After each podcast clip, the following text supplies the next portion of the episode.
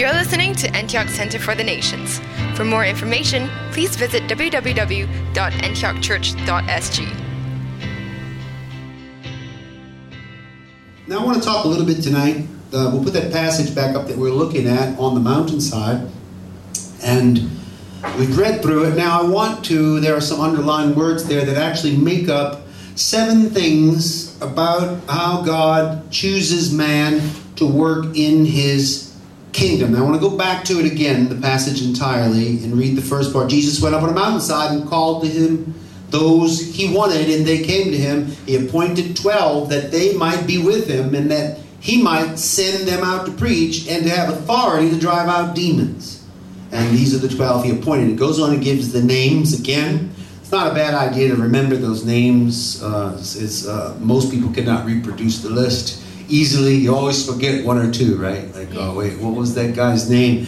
But what's important here, for the sake of our message, is uh, verses 13 through 15. And we're going to break down that into seven parts tonight. And I want to start with number one, where it says Jesus went up on a mountainside and called to him those, and it goes on. But we want to focus on the part that he is calling them because it's the same Greek word, the same understanding of when you call someone out of darkness into marvelous light, which would be salvation, when you call someone into the ministry, when you call a group together, ecclesia, church. So we, the, we hear the call of God. God's calling to people.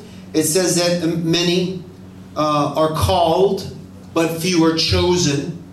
And that's one of the things that we want to try to figure out tonight. If God is calling everybody, why is it that some people respond, some people do not. So the calling of God is in the beginning and is the beginning of all things for the people of the kingdom.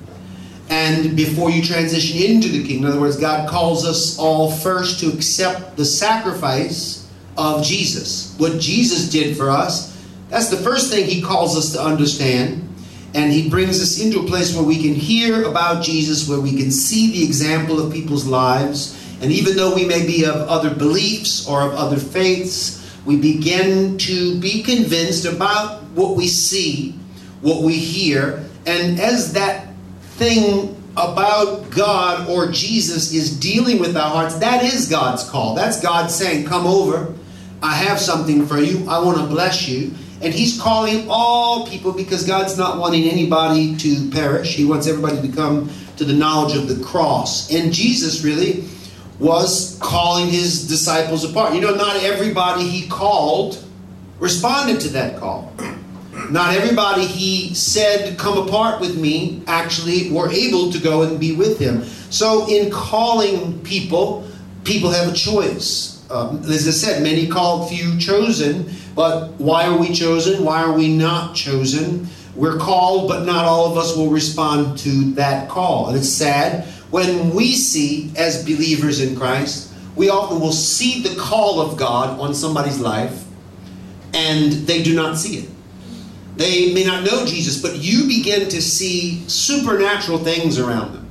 Things that are more than a coincidence, that it is God's hand or the way that God is calling them, and they may not respond. And it kind of breaks your heart because you think, man, if I had had as many signs, I would have responded sooner. If I had seen, and I've seen people in positions of being blessed with all kinds of signs and wonders, and so obvious that God is speaking to them, and they will even say things like, God's been speaking to me, I think. Is it a sign? Is he trying to show me something? Well, of course it is. But it's still up to the individual to respond to the call or not. Now, that's in the first level of calling. That's when he calls to salvation.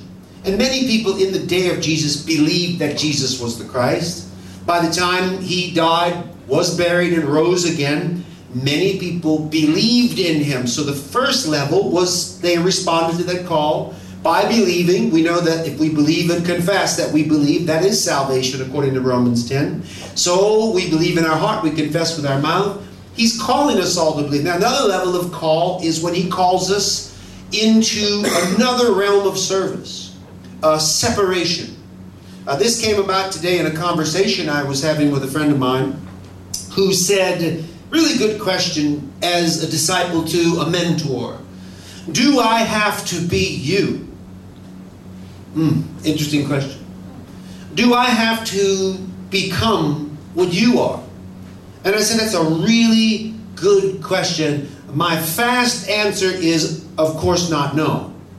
But my slower answer is, Paul said, be imitators of me, even as I am of Christ. But I'll have you know that the head of every man is Christ. So we see a balance. That when we look at people, we are called. In other words, that's the first time we feel called, usually, into some type of service to God. When we see someone who's teaching us, someone who is talking to us, we see them operating in a realm that we begin to think, you know, I, I could do that. I could be in ministry. That's how I ended up where I am today. The call of God for me, not for salvation, that's deeper. He called me to salvation from the time I was young. My first experiences were at the age of 12, and then through those years, finally at 17, I responded to the call for salvation. But later, He began to call me to service. Not just get my name in the Lamb's Book of Life and be happy that that is what I have done. Now I have accomplished. Actually, you getting saved is accomplishing nothing in your side of the, the ball court. In other words, that's all what Jesus did. He saved you. And by believing, you now are saved, and we rejoice and we give thanks to God that He is separating us. But why?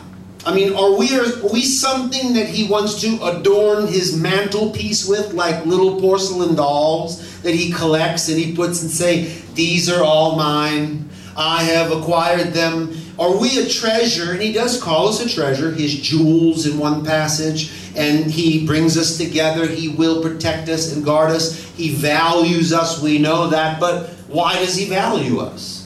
And really, the whole issue of this message is the value system of God toward man. We value God. Any, anybody knows that God is to be valued because He is great and powerful and wonderful and more. He's, he is beyond, beyond any price that we could ever name. He's very valuable.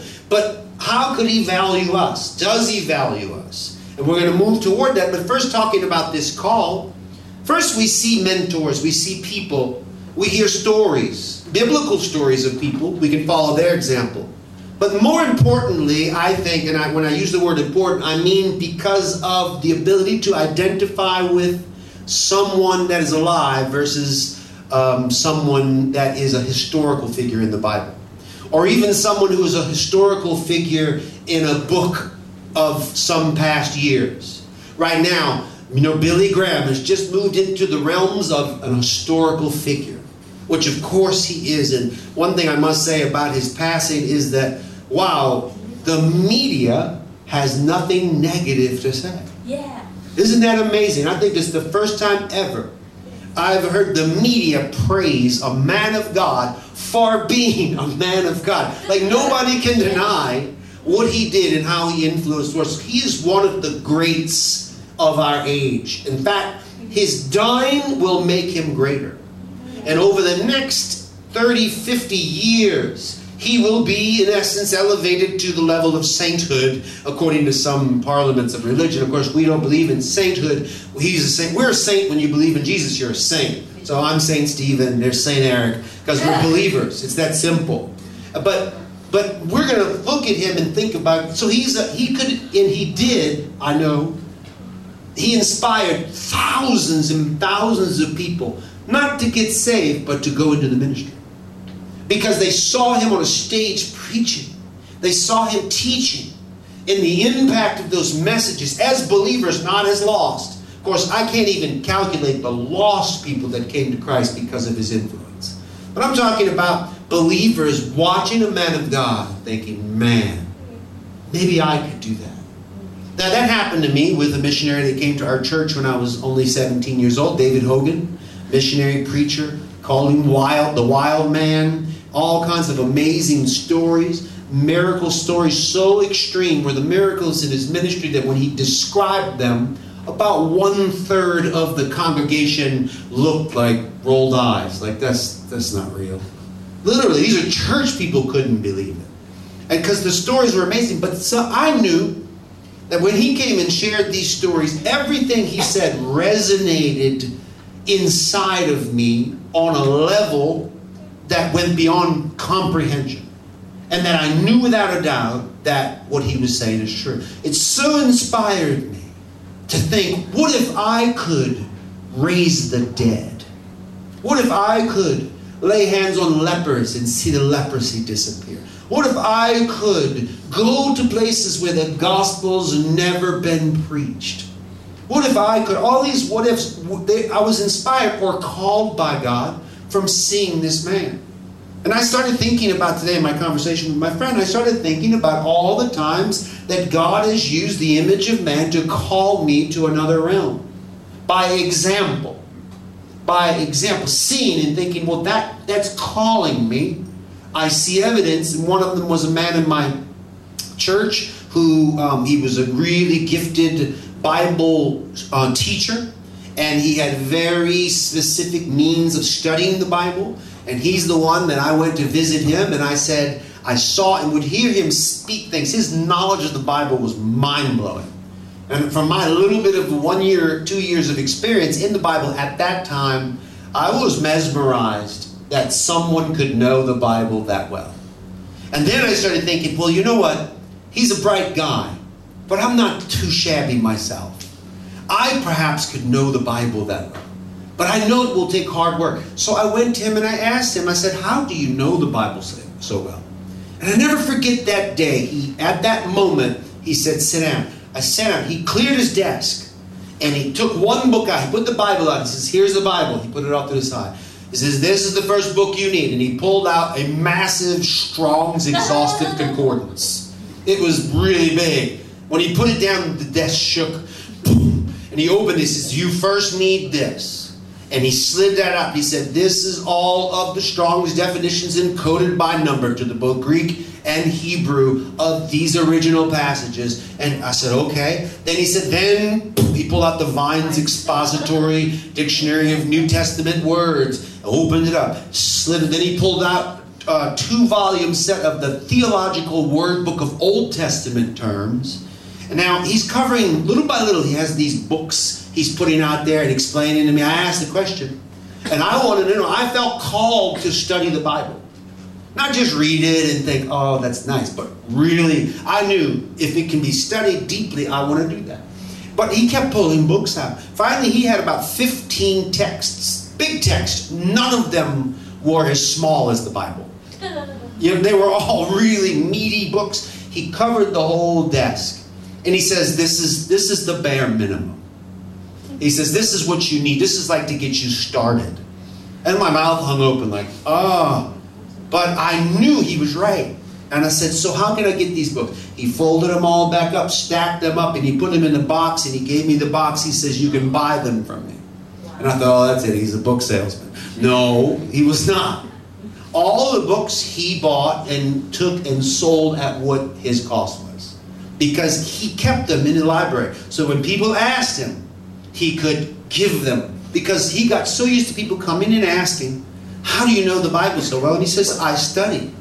And he showed me how, taught me how. I went home and I studied. I carried that library onto the mission field with me and used it on the mission field for 10 years. And by that time, the advent of computers and technology came in and replaced every single one of those books. In fact, now my library far exceeds what that minuscule group of 15 texts used to give me. And the, the speed at which I can use a computer now, it's incomparable to that. I go immediately figure out, and it's beautiful, but it had to start somewhere with a call to know His Word. And I saw that the reason why I was afforded that, believe me, in the church there were a lot of people, but not everybody had that library. Which, by the way, he gave me the books on credit, and I had to pay for them. I had to go out and cut grass, wash cars, do errands for people, small jobs here and there, and I paid for every book. And he says there's a principle here. You must pay for these. And I understood it. I earned those books. And it honored God. And God then blessed a hungry heart with the ability to start receiving revelation. And this is all part of how God's called us. Now, not everyone responds to such a call. In the church, there were over 200 members. I asked one time, how many people have all these books in their home? And he knew right away because it was his church. He was an elder in that church. He knew all the people. He said, he said probably about three people. So I was one of the three people in the church that had that entire library. And I realized, wait a minute, I'm in an elite group of individuals. How could I have ended up here? I feel so special. But honestly, it was me. It was my hunger. The call came, but we have to respond to the call. So now that leads us to the next part, number two, it, where it says, those he wanted. He called those he wanted, and they came to him. Now, that word wanted disturbed me when I read it. If it says that there were those he wanted, it implies that there were those he did not want. Ouch. So, who does he want? And who does he not want? And why? You understand? These are the questions that arose in my heart when I read this. Wait a minute. If he wants them, why? And I started thinking, well, firstly, we can conclude that, well, he wanted them because of a sovereign move of the Father. The Father said, These and these alone shalt thou pick from the midst of the men. No, it was deeper than that. Because the words are an amalgam between Jesus, it says Jesus chose them. It says that the Father gave them to him I received the ones, John chapter 17. But we see the Jesus and the Father working together to pick out these 12 people that we see in this story because they were the ones that he wanted. Now, everybody's called, but now what escalates us to a level, and it's interesting to think about Jesus wanting people uh, and, and perhaps not wanting. Well, obviously, he didn't want. You know, he had other people to choose from at this time. There's a mention of 72 or 70 in a gospel.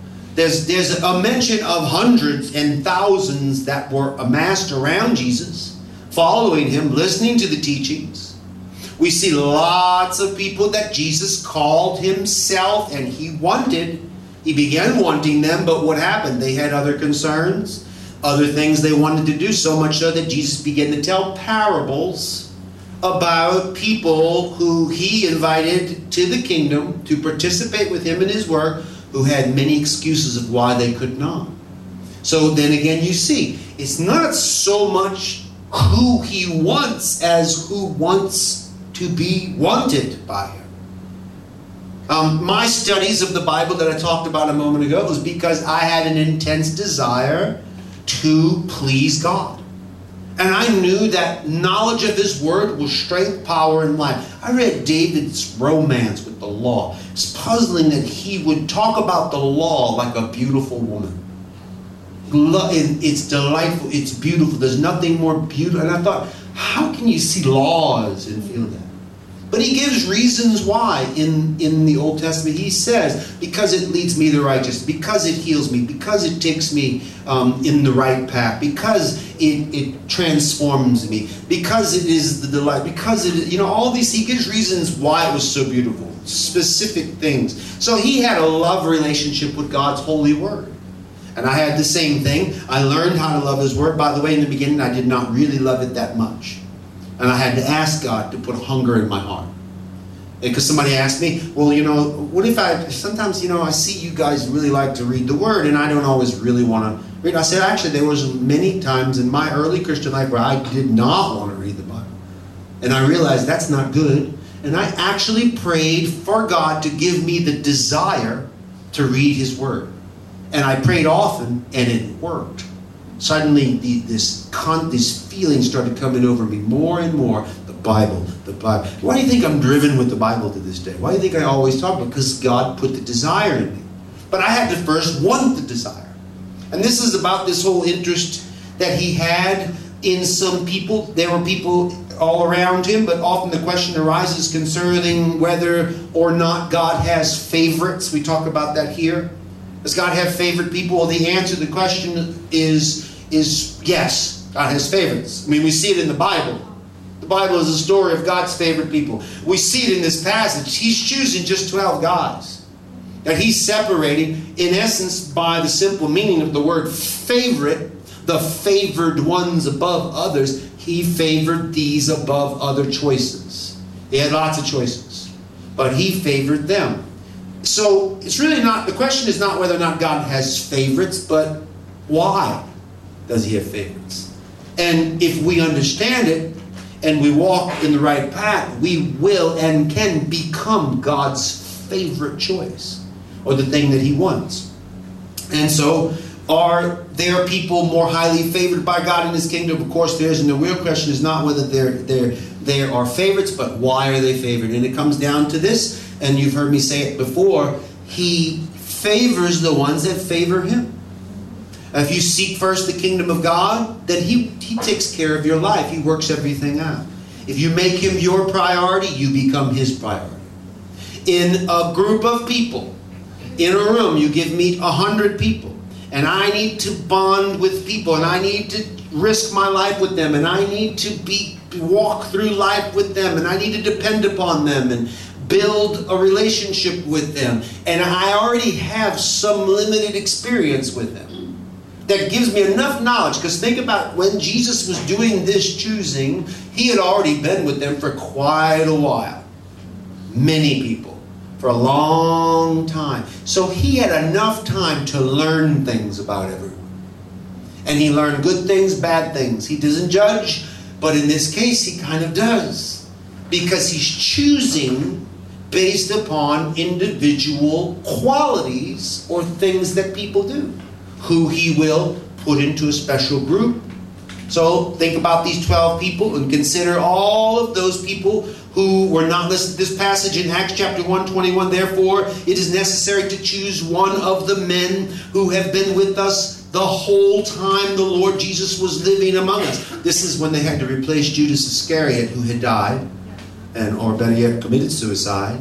He was gone now. They needed to find someone to fill in that space because they were left with 11 disciples. And very specifically, there were supposed to be 12 disciples. And so somebody's missing. And the criteria for being eligible to take the place of the absent chosen one was just what it says here the men who have been with us the whole time the Lord Jesus was living among us. In other words, the men that were present the men that were there. I think of this when I think of church participation. Uh, when I have to choose people to do it, I think who comes to church? Ultimately, sometimes that's all you have to choose because nobody else is there. Which, by the way, our dear friend Caleb is not here tonight because he is suffering with some pain in his body. And he was heartbroken that he wouldn't be able to be here. I mean, he loves, you know, you always see Caleb here in the house of God. He, he was really heartbroken. We, but we FaceTimed him, we called him, we prayed for him, we blessed him. Uh, apparently, it's a nerve thing. So, in Jesus' name, be healed. He may be watching us right now. He probably is. So, God finished the work that we prayed for today and heal him. But there are people who are near, and the criteria for the one that would be the replacement for Judas was somebody that was there through the whole thing. And that answers some questions about why would some be wanted? Because of your commitment. What is your commitment to God? What is your commitment to the kingdom of God? Well, God sees it and He responds when the time comes for Him to do things. And this is what He's doing with these people. We go to number three. The next word is appointed. He appointed 12. In other words, it was not immediately known that these 12 men would become the apostles. And they did not yet know at this point, before this appointment, they did not know the name apostle. They were in a group of disciples that were following Jesus. Now, granted, they had close access to Jesus. But I have to really start thinking because we're only in the third chapter of Mark. Um, maybe we know them so well because we think more of them after they've been appointed because they were designated or given titles. But I wonder how much they did not mix in the bigger group of 70 preceding this moment. And were just part of the people around them. We hear stories of them. And of course, in hindsight, remember the Gospels were written some 60 or 70 years after the fact. A lot of people don't realize that. Many years had gone by before the Gospels. It's like at the end of their lives, they decided, we better write this stuff down so that people can remember that. And that's when they got serious about recalling the events and chronicling it in letters that they would send to the churches so that in absence of their personal testimony, there would be letters they could read. And that's how the Gospels came to be the Synoptic Gospels and the Gospel of John.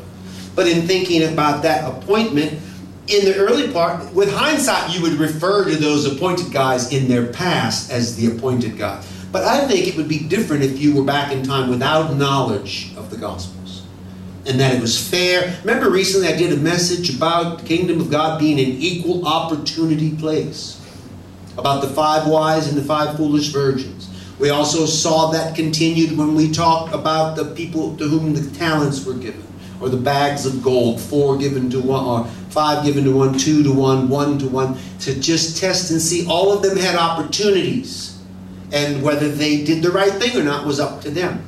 And the ones that were favored or chosen were ones that did the right things.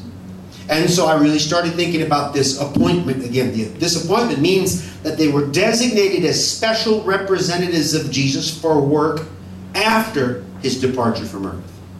So they're separated because he knows he's not going to be here forever. He's going to die on the cross. He may resurrect, of course, but after that, he still has to ascend into heaven. He won't be here anymore.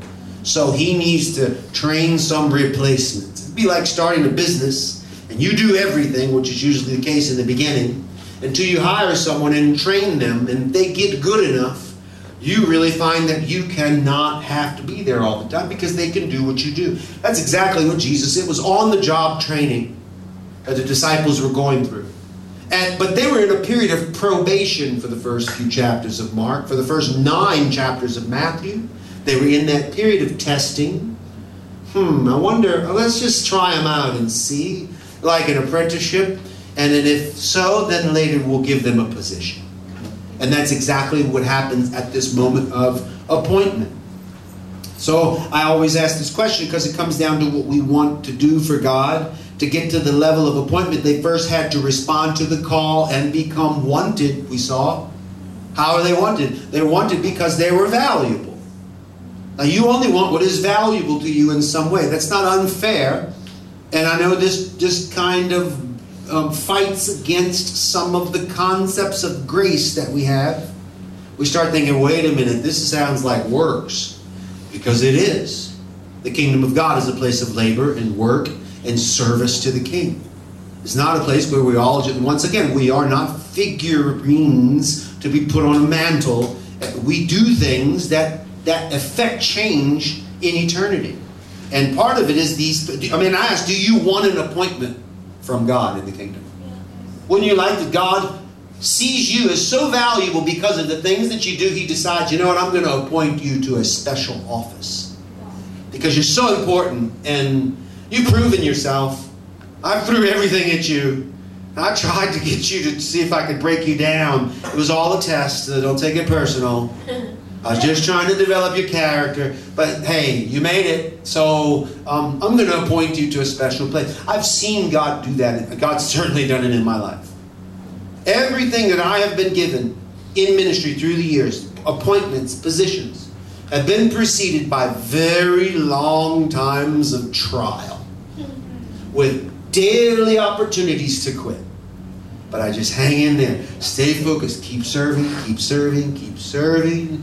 I like Dory in Finding Nemo, just keep swimming, just keep swimming, just keep swimming, just keep going, keep going, focus, just keep going. Don't look to the left or the right. Set your face like flint, the Bible says. Be like the prophet on mission. He said, Don't turn, don't talk to anybody on the roadside, don't listen to anybody. You just go on your appointed mission. You do to be like that. Just and I've been like that all those years. And then God responded because I've always wanted an appointment in his kingdom. I've never wanted to be just a number. I don't want to be lost in the sea and the myriads of souls on judgment day or in the reward banquet of heaven. I, I want a special place. We say that sounds kind of greedy. That sounds like avarice. Yes, yes. yes. And it is okay to want that, but you want it in eternity, not here. That's the difference. Yeah. I want to be special in eternity. And I will do everything within my power to make sure that I get appointments on earth that incrementally will bring me to that level. I want to be wanted by Jesus. Oh, how I want Jesus to want me. Doesn't always make sense. I mean, we just um, we just read a chorus to a song, and, and I did not put these two things together until just now. God told me to learn this song that we did, that new song. Uh, God, you don't need me, but somehow you want me. Oh, how you love me. Somehow that frees me to take my hands off of my life and the way it should go. Really beautiful lyrics written by a group, a group named 10th Avenue North. Really good album. There's another song we do from them too. Um, I have this hope. You know, I have this hope. They both, they're really good writers. And I like that. It caught my eye that somehow you want me. I don't understand exactly why, because I have a certain understanding of myself. Even when I do what I'm supposed to do, I'm instructed to call myself an unprofitable servant. So I keep that mentality of humility by choice, but I want to be wanted. I want to be valued by God. And I will do what it takes to get to that place. Are you becoming valuable enough in His kingdom to be wanted to stay there? Not just stay there, but God to decide to promote you to another level of usefulness because you've been faithful with little. And will that series of promotions continue through the rest of your life like stair steps leading up toward your eternal place? I think that should all be our vision. I think we should all have that same mentality. Do you think that the kingdom of God is a place of jobs and functions or a place of rest? Now, some people think, well, I'm going to get the, the kingdom of heaven. When I get to heaven, I'm just going to rest and just stroll down the golden streets. And no, actually, it says we will serve him day and night in his temple. So if you if you have work ethic on earth, you will fit in heaven nicely. if you like, see you you're gonna do good. You're gonna do good. I know your work ethic, and I know you like work and seeing the productiveness of it. Apply those principles to the kingdom of God, and you will have a special place in eternity by the time you get there. That we work for the kingdom, do things for God that make us valuable. It's just like the secular realms. A valuable employee, you're afraid to lose them. Yeah. And so what? You start giving them raises. Why? Because you know there's other people can see the value. And they start offering. And how much they offer you. You find out, all right, all right, I'll pay you this much more because you know their value. You would rather they not have to. You like to keep it as cheap as possible because you're trying to do business and make your profit margin bigger. But you better value the ones that are most valuable because God does. And he values the employees of the kingdom that are fulfilling because he ultimately he's a boss that has a lot of work to do in his corporation. Yeah. His corporation on earth is massive, and he's the CEO, and it all comes down on his shoulders to decide how to run that company and guess what? He's not afraid to fire people that don't do their job. He hires people. Now, he may still take you in eternity with him. That's a given. His grace is sufficient even in your stupidity, I mean, your weakness. He will, he will take care of you. But ultimately, he chooses people that are doing the right things. And I see this in appointment. And I want to be, I mean, an appointment is being designated to function in God's kingdom in specific roles because you have become valuable to his efforts. And I want to make sure that we all have that opportunity. So, do you wish to be of use in the kingdom of God, or are you simply looking for a free ride to heaven? Hmm. So some people just that's what they want, a free ride to heaven. Well, I'm saved now. I can just I just need to go to church. That's enough. Just church. Just show up. I don't have to go to every service. I can go to a couple of services. Really, once a month, I think. I just show up. You know, they see me. I kind of Uh, but I might, I don't think I need to really, I don't need to be there through the whole worship because you know it gets kind of crazy. I know what I'll do. I'll come in like, you know, maybe a half hour late. They won't notice. I'll sneak in the door and I'll just kind of, you know, and I'll just worship. And they, they, they'll think I was there the whole time. And then altar call is coming, so I can kind of time more or less. I've seen the pattern in people come late, leave early. And guess what? That time of involvement gets less and less and less and less and less until they no longer come. But what is it? Those people are often the ones that are simply looking at their experience in the house of God and in the kingdom of God as a free ride to heaven. This bus goes to heaven, so I'm going to keep riding it. Because at least I'll end up at that destination. I think that's a dangerous mentality. And I think we need to really check our hearts sometimes. Number four, I like this. That they might be with him. Wow. You understand? You get this? That he's chosen them. That it literally says that they might be with him. In other words, with him. Remember that aforementioned criteria for who can take the place of Judas was that someone that has been with us from the beginning, the whole time, someone that is always at church, someone that is in every meeting, someone that is always participating, someone that is always available when needed, someone that's the kind of people that God values. Now, the most important reason for Jesus to come to earth was for the reconciliation of God and men, right? He came to, to bring the estranged souls of men back to unity with the Father. So that the, the, the Lord's hand's not shortened, our sins have separated us, it says in Isaiah. But if we consider what Jesus has done, He took down the middle wall of partition, He took down the barrier, so that we can freely be reconciled to the Father. Now, that is so that we can be with God. So, God wanted to be with the people of earth and sent His Son to redeem them for Himself. Now, the most valuable aspect of responding to the call of God and progressively becoming more useful and therefore more wanted or valuable, like we're talking about, is that it affords you intimacy with Jesus. To me, this is the prize. This is the prize. I was asked today, why don't I have the experiences that you have in Christ? Why don't you, I hear you talk about these encounters and the things you experience and your stories, and I know Jesus. I read the Bible.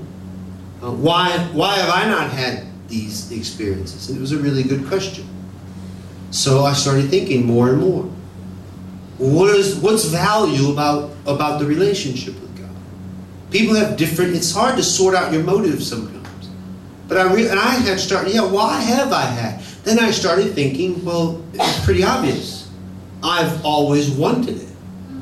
I've always sought it. I've never not sought an encounter from the very beginning. And I really started thinking when he asked the question, by the time the answer was rolling out, I had it all figured out.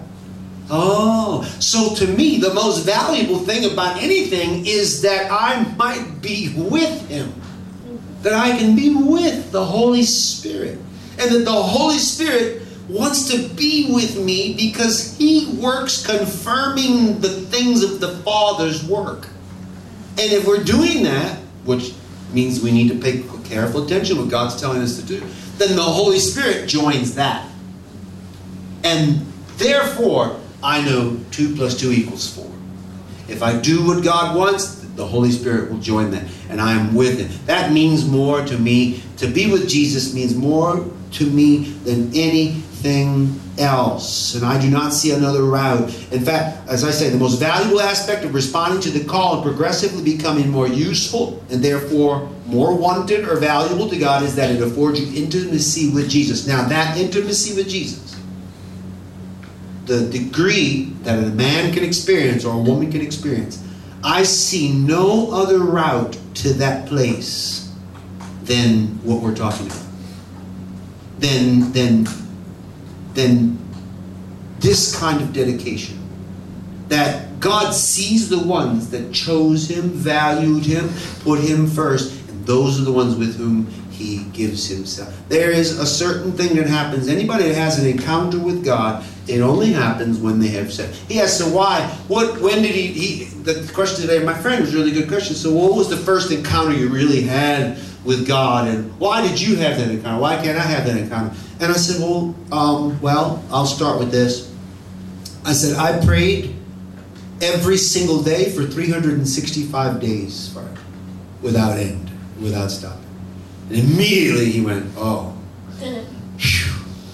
wow. It's kind of like Go and sell everything and give it to the poor, and then come follow me, and you'll have a treasure in heaven. Now, now my friend today is not like that. He's dedicated and, and he's on, he, in fact, he got the revelation the right way. It's like, oh, you tell a look on his face, it looks like I have some praying to do. 365 days I sought with nothing. No feelings, no anything. You say today you didn't quite feel what we feel. Eh, hey, I hope you get it faster than I got it. It took me a year, every day, praying, begging, pushing in, and just pleading with God to touch me. Most of you know my testimony. Many people do not gain intimacy with Christ due to the fact that they're not becoming more wanted or more valuable to Him. In the meantime that you're seeking, you start doing things for His kingdom that make you a valuable part of the company. Because really, that intimacy is a promotion and it is given. This is why they're being separated and appointed. They're called, separated, and appointed that they might be with Him together in unity with Him. So then, what happens after we're with Him? Well, that takes us to number five. We get sent. They, that He might send them out. Now, here the real motive is uncovered. God is a serious boss. And really, what he wants is to recruit workers. He said it to the disciples Look, pray to the Lord of the harvest that he'd send forth laborers into the harvest field. He immediately said, Look, we need workers, we need good workers. The whole exposed that he might, the purpose of all the things that we've seen so far in this message, the purpose they were called, the purpose for the value of them rising and why it should, the purpose of being appointed the purpose of even being with Jesus was so that they could be sent. Now, not putting the cart before the horse, there are people who want many things, but the real question you have to ask is are you willing to be sent? Are you willing to be, remember the word apostle that he calls them for the first time at this time, means sent one. So, what designates you is the fact that you are willing to be sent and go through the process of training and empowerment and therefore sending. And that's exactly what's taking place in this passage. And it says there that he might send, and the value of the disciples that's translated into the designating of them as apostles was all precursor to this sending. That they would have this deployment as his agents of kingdom business. So if we do not see that the entire purpose of growing in value with God and taking a position of service is at the heart of our relationship with Him, we may miss an opportunity to be sent. So why would you want to get close to God? So that you can be sent. Now the people ask, well, why you know why would you have the anointing? And I would not. Well, I'll tell you what put me on the track. You know why I prayed for 365 days? It's always good to discover the motive. Yeah. Oh, because you wanted an encounter with God. Yeah, but do you know why? I wanted an encounter God. Because you wanted to experience God's presence. Yes, but do you know why I wanted to? Because the first thing He told me the day that I received Jesus was, I am going to send you around the world. He spoke into my heart. I'm going to send you around the world. And I told the Lord that. When I got saved, I told him, I'll go. Then, when that preacher preached and the call came through him that I knew I was going to have to go to nations, then, then, then I decided, well, if I go, I certainly don't want to show up empty handed. I want to have something to offer. And I can have Bible knowledge, that's good. But I need also the power. That's what I was praying for for 365 days. I wasn't even completely, honestly looking for God. I was looking for the power. And I was trying to find a way, how can I get the power? Because I'm going to need it. But my priority was that I was going to be sent. I knew I was going to be sent. I knew I was going to go to the nations, and I knew that I need the empowerment to be able to do that. The byproduct later, I discovered intimacy.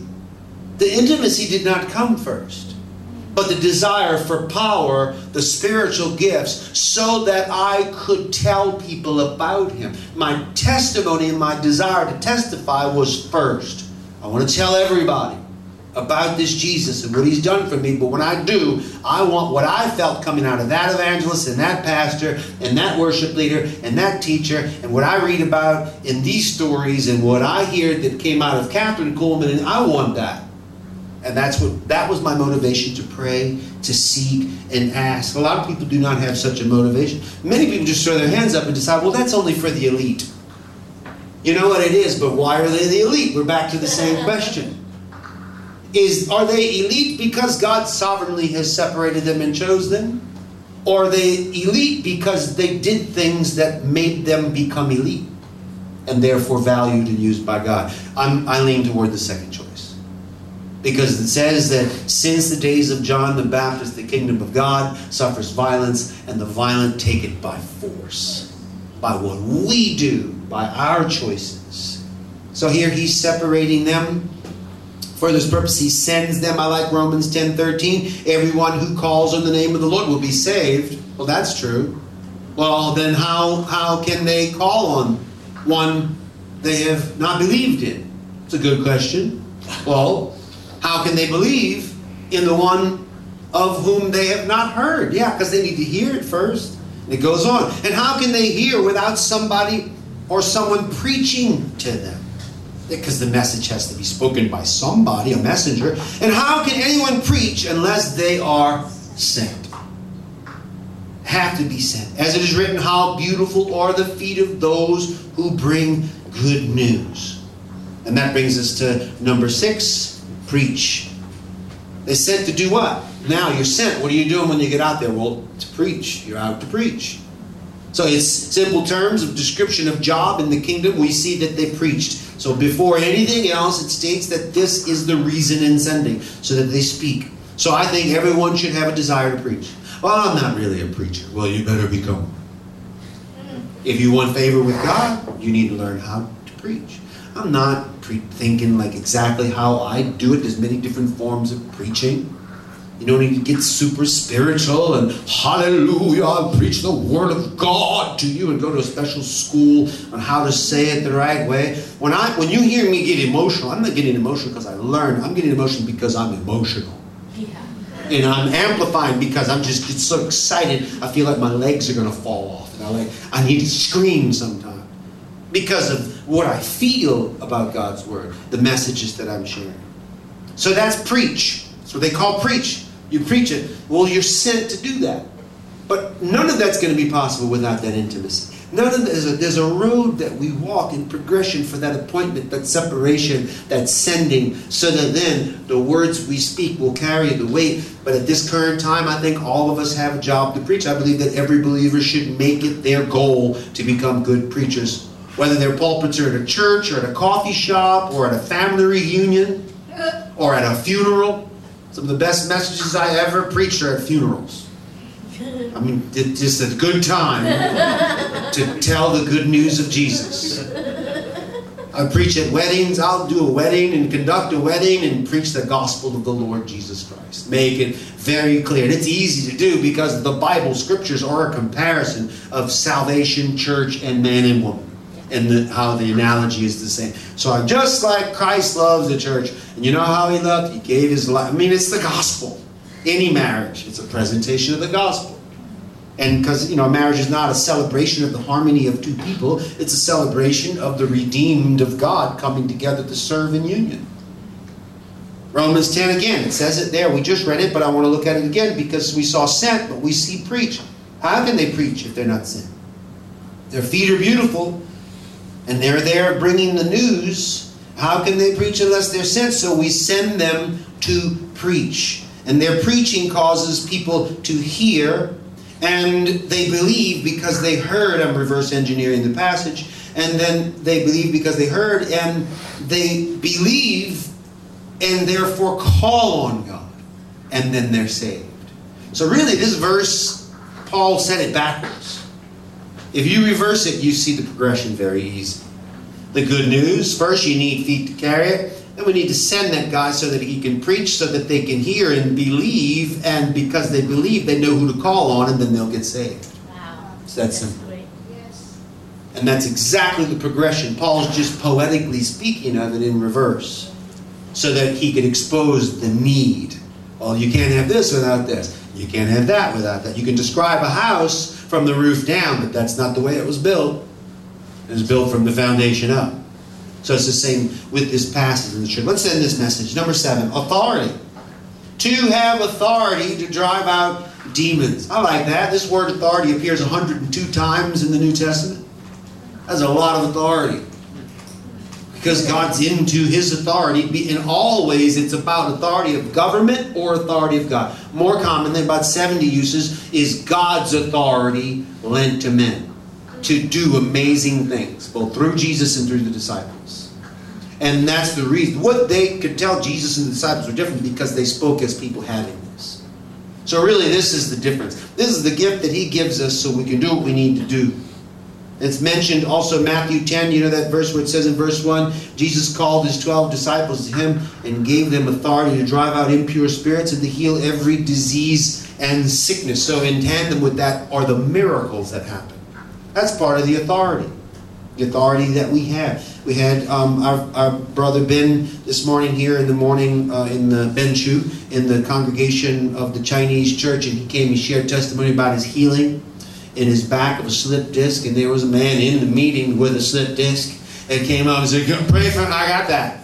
And so we laid hands on him, prayed. I don't, I don't know the fullness of what's happened, but I'm believing for a full healing because as he was asking and we prayed, we know we have authority from God to speak that authority over him. And it was really good. Wonderful experience. Amen? I think I've made my point, so let's go to the recap here. On the mountainside, seven things about how God chooses man to work in his kingdom. Well, he calls them, and he wants them if they're valuable. And it's just being fair. He, the ones that are valuable, the ones that are the wise virgins, the ones that do the right things with the bags of gold, all those things in the Bible we see make us valuable in his kingdom. And when we are valuable, then he appoints us to positions and really, that appointment is so that we gain a greater intimacy with Jesus. How do you get to an intimacy? A lot of people want to cut all this stuff out and just go straight to the intimacy. I just want to love Jesus and be loved by Jesus. Hallelujah. That's not enough. Because that's not God's that's not God's desire. God has a purpose for all things. He has a purpose for saving you. He's not saving you just to save you. He's saving you so that you can be implemental and useful to touch other people. It's always about everything else. So the intimacy then translates. Once we're intimate, then He knows He can send us. Because the intimacy to be with Him, they learned and then they were sent so they could preach, actually speak. Which, by the way, if you want to learn to preach, I can teach you. I have classes coming up June, July, and August. The program comes again. Uh, you won't be here. I'll have to go to New Zealand and do it. Amen. How many of you want to go to New Zealand? We'll all go to New Zealand and just go and sleep on their living room floor and give them the preaching class there. I want to go to the Shire and see the Hobbits' houses anyway. You go scout out the Shire first. You tell us what's there. We're going to come see the houses over there. Yeah, definitely, definitely. You pray for the place that we have to stay in. We don't have a house yet. Oh, okay. Lord, give them a house with big rooms. I sleep on the floor. I don't need. I don't need a special place. Just some cots, you know, like some roll out. I, I, when I go into Japan, I'm, I sleep on the ground. Very commonly sleep on. It's very comfortable. I'm okay with that. But we preach, we teach, and then God gives us His authority. He backs it up with signs and wonders. Amen. Thank you for listening to Antioch Center for the Nations. If you would like to support our efforts, please consider making a donation at www.antiochchurch.sg. Thank you.